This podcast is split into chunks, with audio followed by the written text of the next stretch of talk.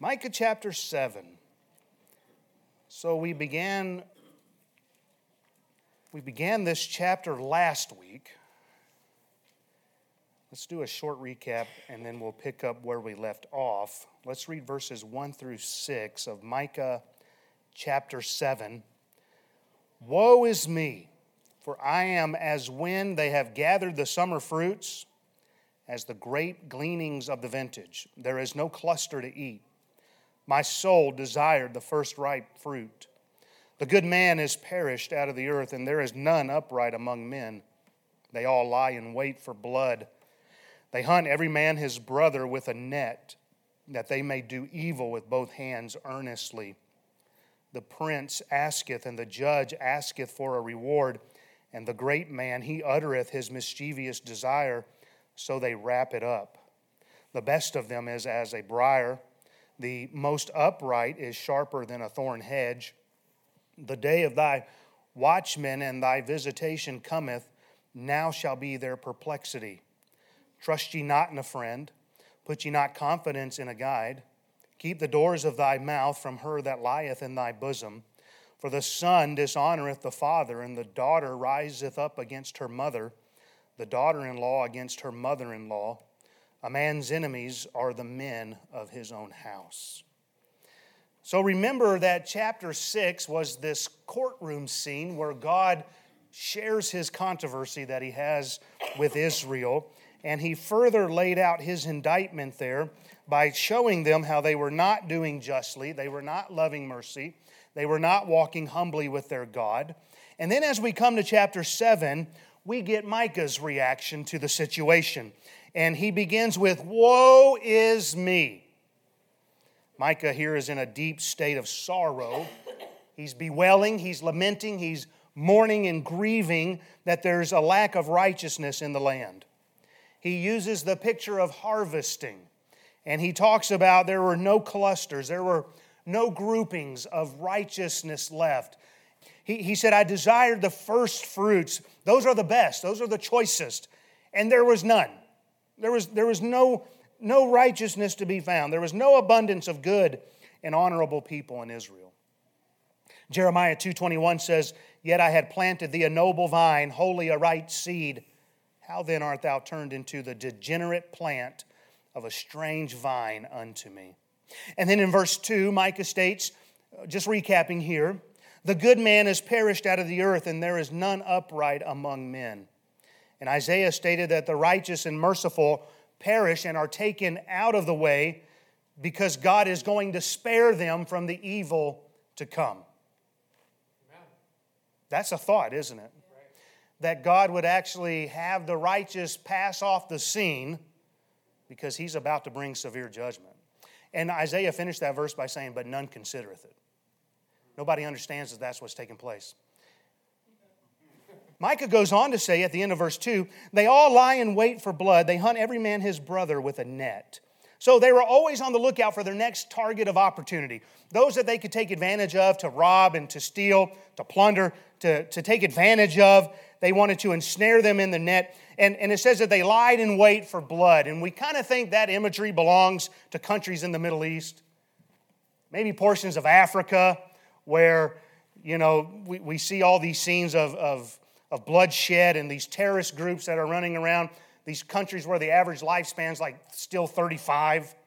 You know what I'm saying?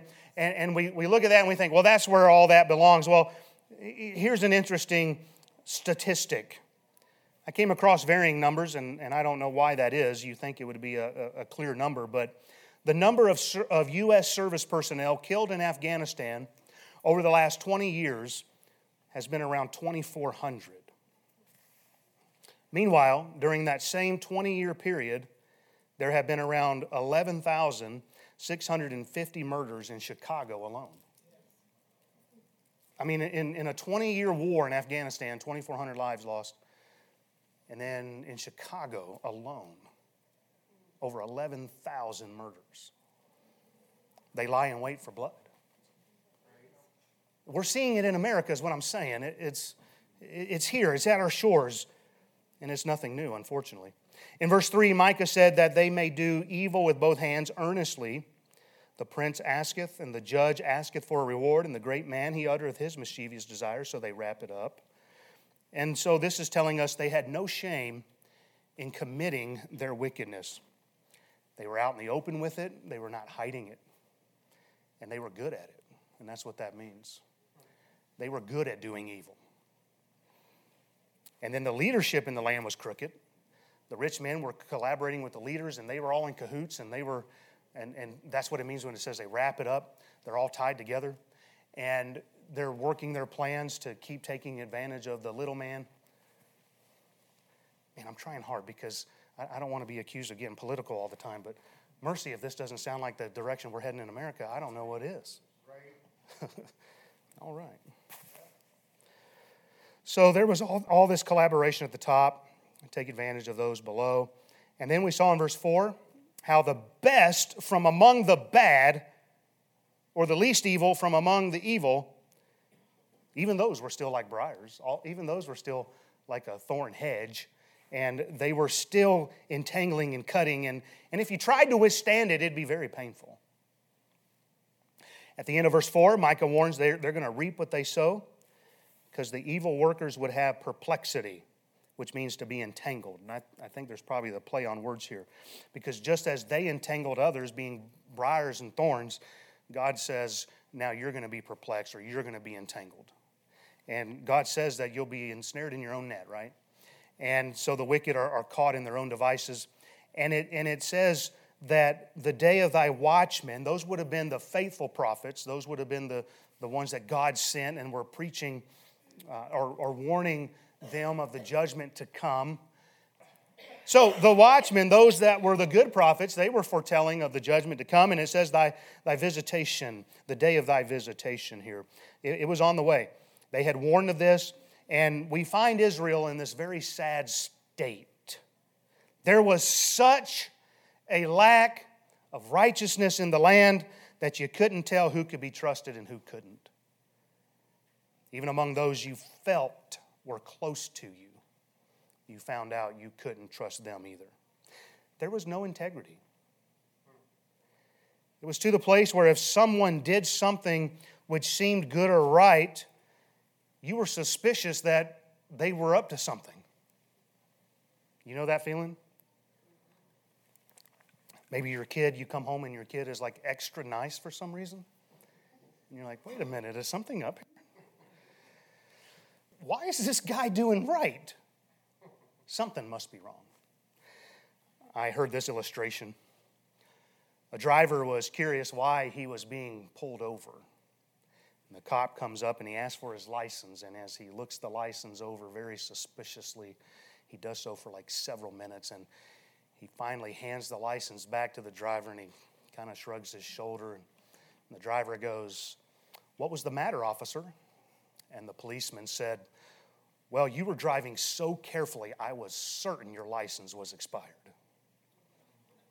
Why are you doing so good? Isn't it bad when it gets to that point? He must be up to something. So when there's a lack of integrity, there's suspicion that something's up. Somebody appears to be doing right, but we know we can't really trust them. This is what was going on here in Israel. And this brings us to where we left off. Uh, look at verses 5 and 6. Trust ye not in a friend. Put ye not confidence in a guide. Keep the doors of thy mouth from her that lieth in thy bosom. For the son dishonoreth the father, and the daughter riseth up against her mother. The daughter in law against her mother in law. A man's enemies are the men of his house. So, verse 5 here begins with you can't even trust your friends. Don't trust your friends, he says. How sad. It's been said that a true friend is one that is walking in when everybody else is walking out. And that's true. You're going to be blessed in this life if you have some true lifelong friends. The truth is, you'll probably only be able to count those on one hand. Proverbs teaches us a lot about friends. We learn that true friends are those that loveth at all times. There is a friend that sticketh closer than a brother. Faithful are the wounds of a friend. And a man sharpeneth the countenance of his friend. Someone gave this sentiment, I don't know who to give credit to. A friend will never truly be known while in prosperity, and an enemy will never truly be hid in adversity. In other words, when things are going well, you don't really know who your friends are. But just as soon as they go bad, you'll know who your enemies are. If you don't believe that, join the ministry. We can imagine that when the prodigal son left and he was spending his money on riotous living, that he had friends. But one thing's for sure when all the money was spent, he was alone in the hog pen. Proverbs 14:20 says the poor is hated even of his own neighbor, but the rich hath many friends. Proverbs 19:4 Wealth maketh many friends, but the poor is separated from his neighbor. Proverbs 19:6 Every man is a friend to him that giveth gifts. True friends are a great blessing from God. Amen. And I do hope you have those that are walking in when everybody else is leaving you. I thank God for those people. But those friends are only going to be those who are walking with the Lord. Job 6, 14 and 15. To him that is afflicted, pity should be showed from his friend, but he forsaketh the fear of the Almighty. My brethren have dealt deceitfully as a brook, and as the stream of brooks, they pass away or they dry up. And so, in the time of affliction, Job here was saying, you know what the problem is when we're afflicted is all your friends begin to dry up and wither away. All those you thought you had are not there. So be careful where you place your trust.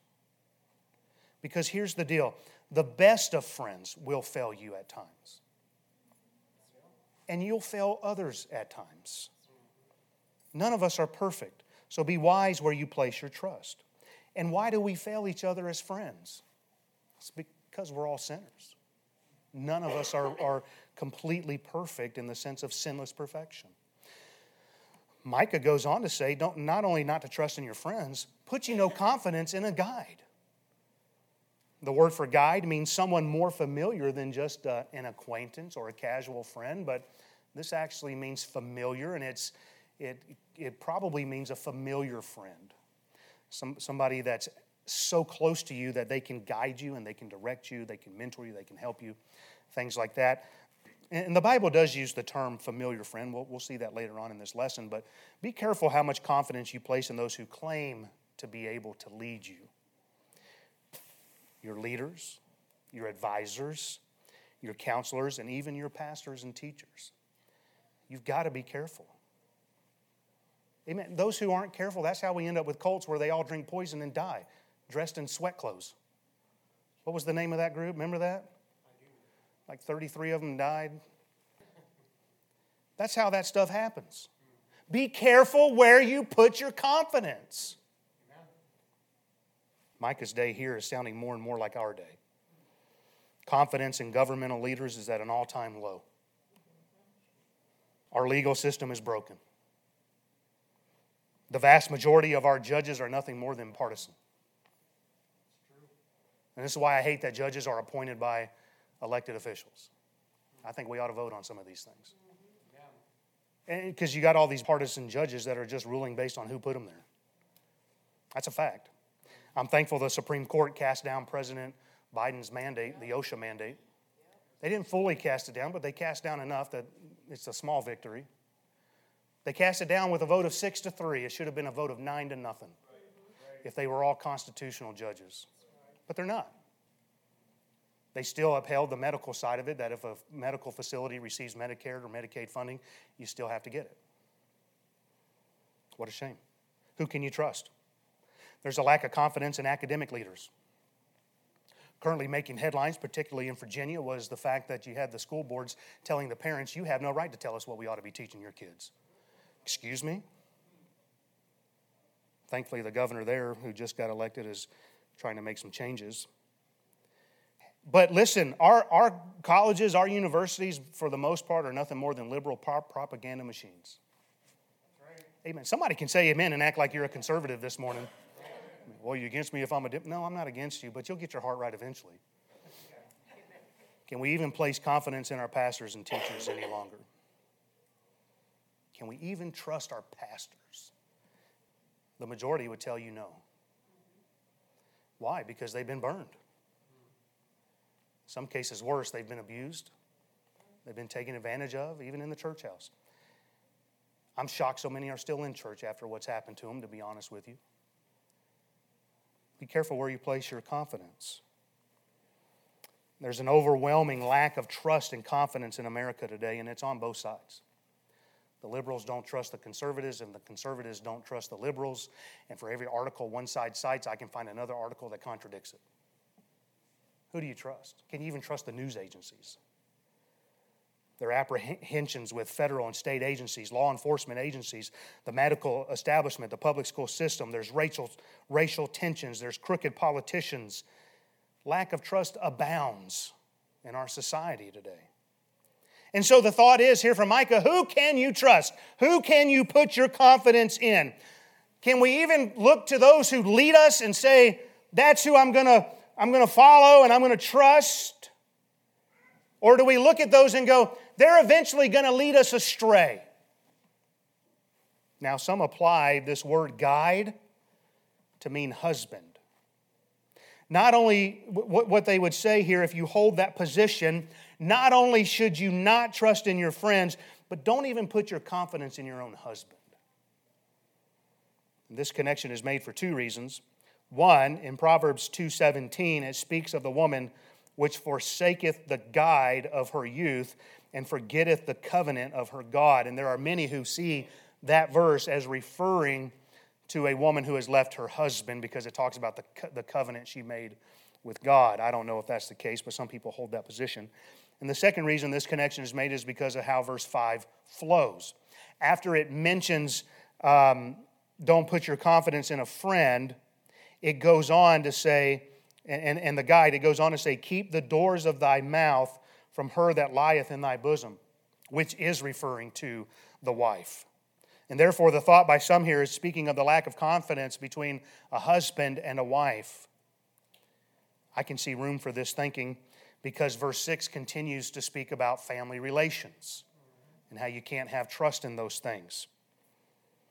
When Micah says, Keep the doors of thy mouth from her that lieth in thy bosom. He's warning to be careful of what is said to a wife because of the possibility of being betrayed. Are you getting the picture how bad it was? And, and listen, this is something that Samson learned the hard way. He couldn't keep his mouth from the, the one that he was laying in the bosom. Of course, he should have never been with her. She was a harlot, Samson and Delilah. But nonetheless, the, the principle's still there. And then eh, eh, the, the context of marriage here, we can't even place our confidence in those who we have entered into a covenant before God. You can't even put your confidence in your husband or your wife. Is everybody with me? How many of you who are married have had perfect marriages without any arguments? Any disagreements? Any disappointments? None of us. Even your spouse will disappoint you at times. Even our spouses will disappoint us at times because we're all sinners. We didn't marry a perfect spouse. And sadly, you can't always put your confidence in your spouse because spouses hurt each other. Sometimes they walk out on each other. I think it's safe to say we all know somebody who's divorced that has gone through that painful experience Sometimes it happens, and it's heartbreaking because we know God's desire would be for people to stay together because God wants marriage to be a picture of Christ in the church. But there's some painful things that happen. Verse 6 more family issues. The son dishonoreth the father, the daughter riseth up against her mother, the daughter in law against her mother in law. A man's enemy are the men of his own house. A man's enemies are the men of his own house. And we see right away here a violation of one of the Ten Commandments. The son is dishonoring his father. The daughter is rising up against her mother. Exodus 20 12. Honor thy father and thy mother, that thy days may be long upon the land which the Lord thy God giveth thee. God was really serious about this matter. So serious that if you cursed your mother and father, or if you hit your mother and father, God said, You need to be killed. You need to be put to death. You think God was serious about honoring mom and dad? Proverbs 20 20 says, Their lamp shall be put out in obscure darkness. Despite those warnings, that's exactly what was taking place in Micah's day, and we see it today too.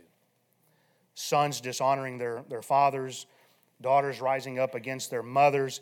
There's, there's war between parents and children, they become each other's enemy.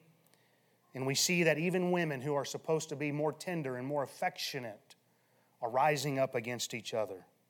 Children are to respect and honor those who nurse them. Children should honor and respect those who brought them up and fed them and clothed them and gave them life and helped them along. Somebody say amen. Listen, don't you ever allow your children to disrespect you. Ever. Do you hear me? I'm giving you some good advice this morning for those that are parenting. Listen, you don't have to meet that disrespect with the same discipline every time, but you better meet it. You better make sure that they don't mouth off to you. Don't you allow rude children, rude behavior from your children towards you. Don't put up with that. Never allow ingratitude, backtalk, huffing and puffing, mumbling under their breath, or unreasonable criticisms. Don't allow it. There needs to be reverence in the home. And I'm telling you, this is what I do for a living now, and I'm telling you from experience, you better get it under control. Or else in 10 years, you'll be in my office wondering why your kid's running like a rebel. Don't put up with it.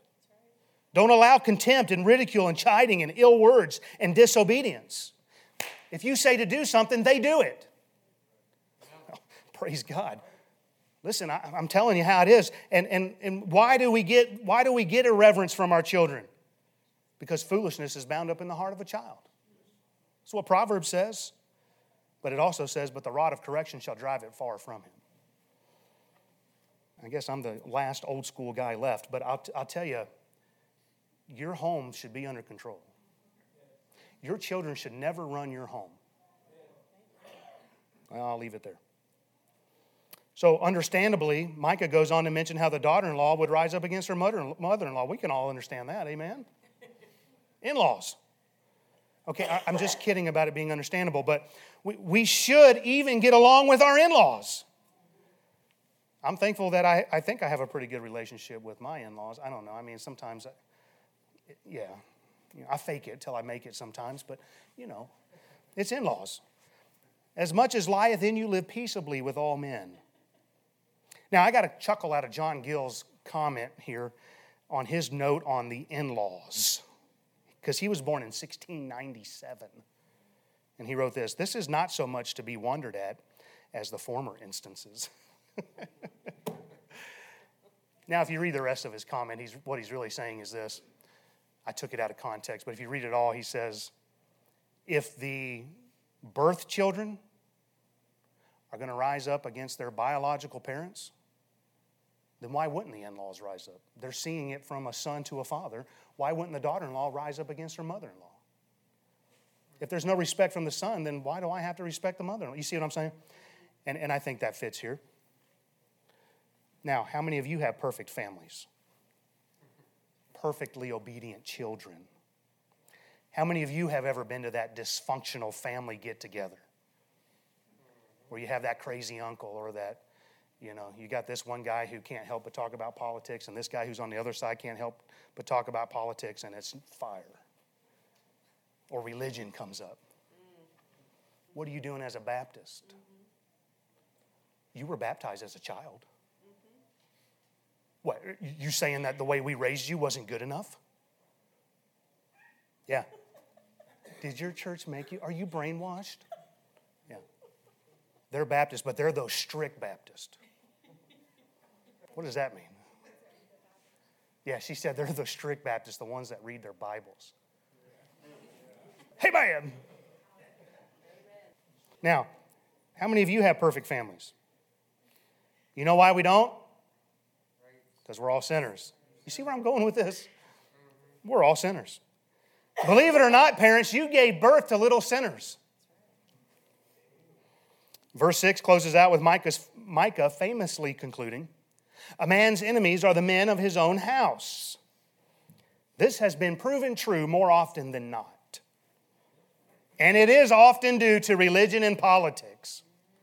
The military always says there's two things you can't talk about religion and politics. And what's the two most commonly talked about things? Religion and politics. They can say it all they want, it still happens. Now, I think this is true that the enemies are from within because the ones that we are more close to, it hurts more. When there's disagreements, when there's dysfunction, when there's all those things, I think it's because when we get stabbed in the back by those closest to us, it really takes its toll. Because somebody who's not that close to us, they can say things, do things, and we can just kind of let it roll off our back, not a big deal. Well, that guy's whack.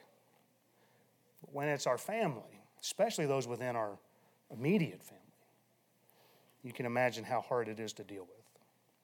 And so we find this sad state of affairs in Micah's day. And in many ways, we're already there. No trust, no confidence in friends and guides and spouses and children.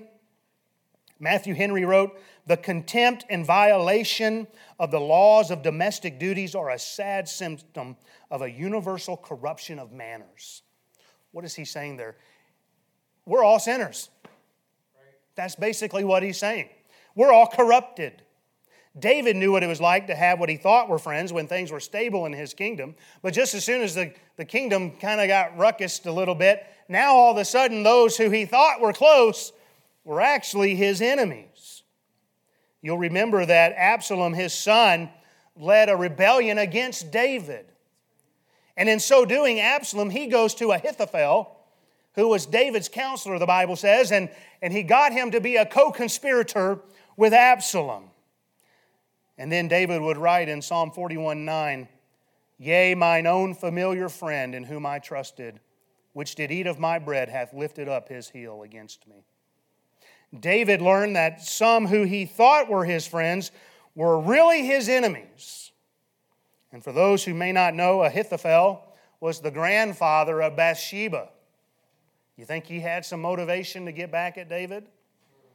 He had to watch as his daughter uh, his granddaughter's husband was killed in battle, and David took her in an illicit relationship. Their child died, and I don't think Ahithophel ever got over it. We're all sinners. I'm building up to the main point here. I, I hope you're catching this. But Ahithophel's revolt against David, it led, it, it led to this deep hurt that David dealt with. In Psalm 55, 12 through 14, he says, for it was not an enemy that reproached me, then I could have borne it. Neither was it he that hated me that did magnify himself against me, then I would have hid myself from him. But it was thou, a man mine equal, my guide and mine acquaintance. We took sweet counsel together and walked into the house of God in company. And I know all too well that feeling. How badly it hurts when those who we thought were our friends, our guides, they reproach us and they walk out on us and they become our enemies. And, and it really hurts when it's from within the church, those within the household of faith. And, and just mentioning it starts to make my stomach hurt again. And I would tell you listen, the ministry is not for those faint of heart. Because you, you just invest yourself, invest yourself, invest, and then you better be prepared for them to walk out. But here's what I take comfort in my Lord knows exactly what that feels like. He was betrayed by those close to him because those two passages I read you from David and from Psalms, they apply to Judas Iscariot when he betrayed Jesus. Hebrews 4:15 says, "For we have not an high priest which cannot be touched with the feeling of our infirmities, but was in all points tempted like as we are, yet without sin." We have a high priest that knows exactly what we're going through. And, and listen, Jesus warned all of this would happen uh, to his disciples in their day. Matthew 10 21, and the brother shall deliver up the brother to death, and the father the child, and the children shall rise up against their parents and cause them to be put to death. Luke 21 6, same verse, but Luke's version. And ye shall be betrayed by both parents, and brethren, and kinsfolks, and friends. And some of you they and some of you shall they cause to be put to death. Jesus even quoted Micah's passage here that we're studying today. Jesus said, Look, I didn't bring to bring, I didn't come to earth to bring peace. He said in Matthew 10 34, I came not to send peace, but a sword. And then he goes on to quote Micah, Matthew 10 35 and 36, For I am come to set a man at variance against his father, and the daughter against her mother, and the daughter in law against her mother in law, and a man's foes shall be they of his own household. Christ divides. He is a dividing point. Christ divides families. I've, I've got some family members that, if it wasn't for the issue of Christ, we would get along just fine. You know what I'm saying? But because we don't see eye to eye on Christ, it causes tension. Because Christ said, I didn't come to bring peace but a sword. And children are going to rise up their parents and vice versa, and in laws and all the rest, and brother to brother, because that's what Christ, when you make a decision on Christ, you'll find out. So, listen, let me try to wrap this up. When, when it gets to this point, who can you trust? If you can't trust friends, who can you trust? If you can't place your confidence in your guides or your spouse or your children, then who can we have confidence in? And when you don't know who you can trust, who can you confide in? Who can you turn to for help when everyone else is selfish? Who can you look to for justice in wrongdoings? Well, we're not going to have time to get into it, but the answer is in verse 7. Therefore, this is so good, amen? You can't trust your friends. You can't trust your guides. You can't trust your spouse. You can't trust your children. You can't trust your in laws. Micah says, therefore. And I don't think Micah's being bitter here. I don't think he's writing this with any kind of anger. I think he's just saying, look, it's gotten to the point where you can't put your confidence in men. You can't do that. And Micah says, Look, I want to show you, therefore, I will look unto the Lord. I will wait for the God of my salvation. My God will hear me. What a blessed verse. Ultimately, our trust and our confidence are only to be found in the Lord God. He will never fail you. He will never forsake you. He will never disappoint you. He will never leave you. A spouse may walk out. A child may shake their fist at their parents and, and such bitter words be said that for 20, 30 years there's no relationship but there's one. There is one that we all can look to that can be our confidence and that can be our trust, and that's the Lord Jesus Christ. Psalm 27 10 When my mother and father forsake me, then the Lord will take me up. Isaiah 49 15 Can a woman forget her sucking child? That she should not have compassion on the son of her womb? Yea, they may forget, yet I will never forget. Just watched a video the other day of the woman, I can't remember if it was in New Mexico or where, but she pulled up to a garbage can, had a black plastic bag, and cast it in the dumpster.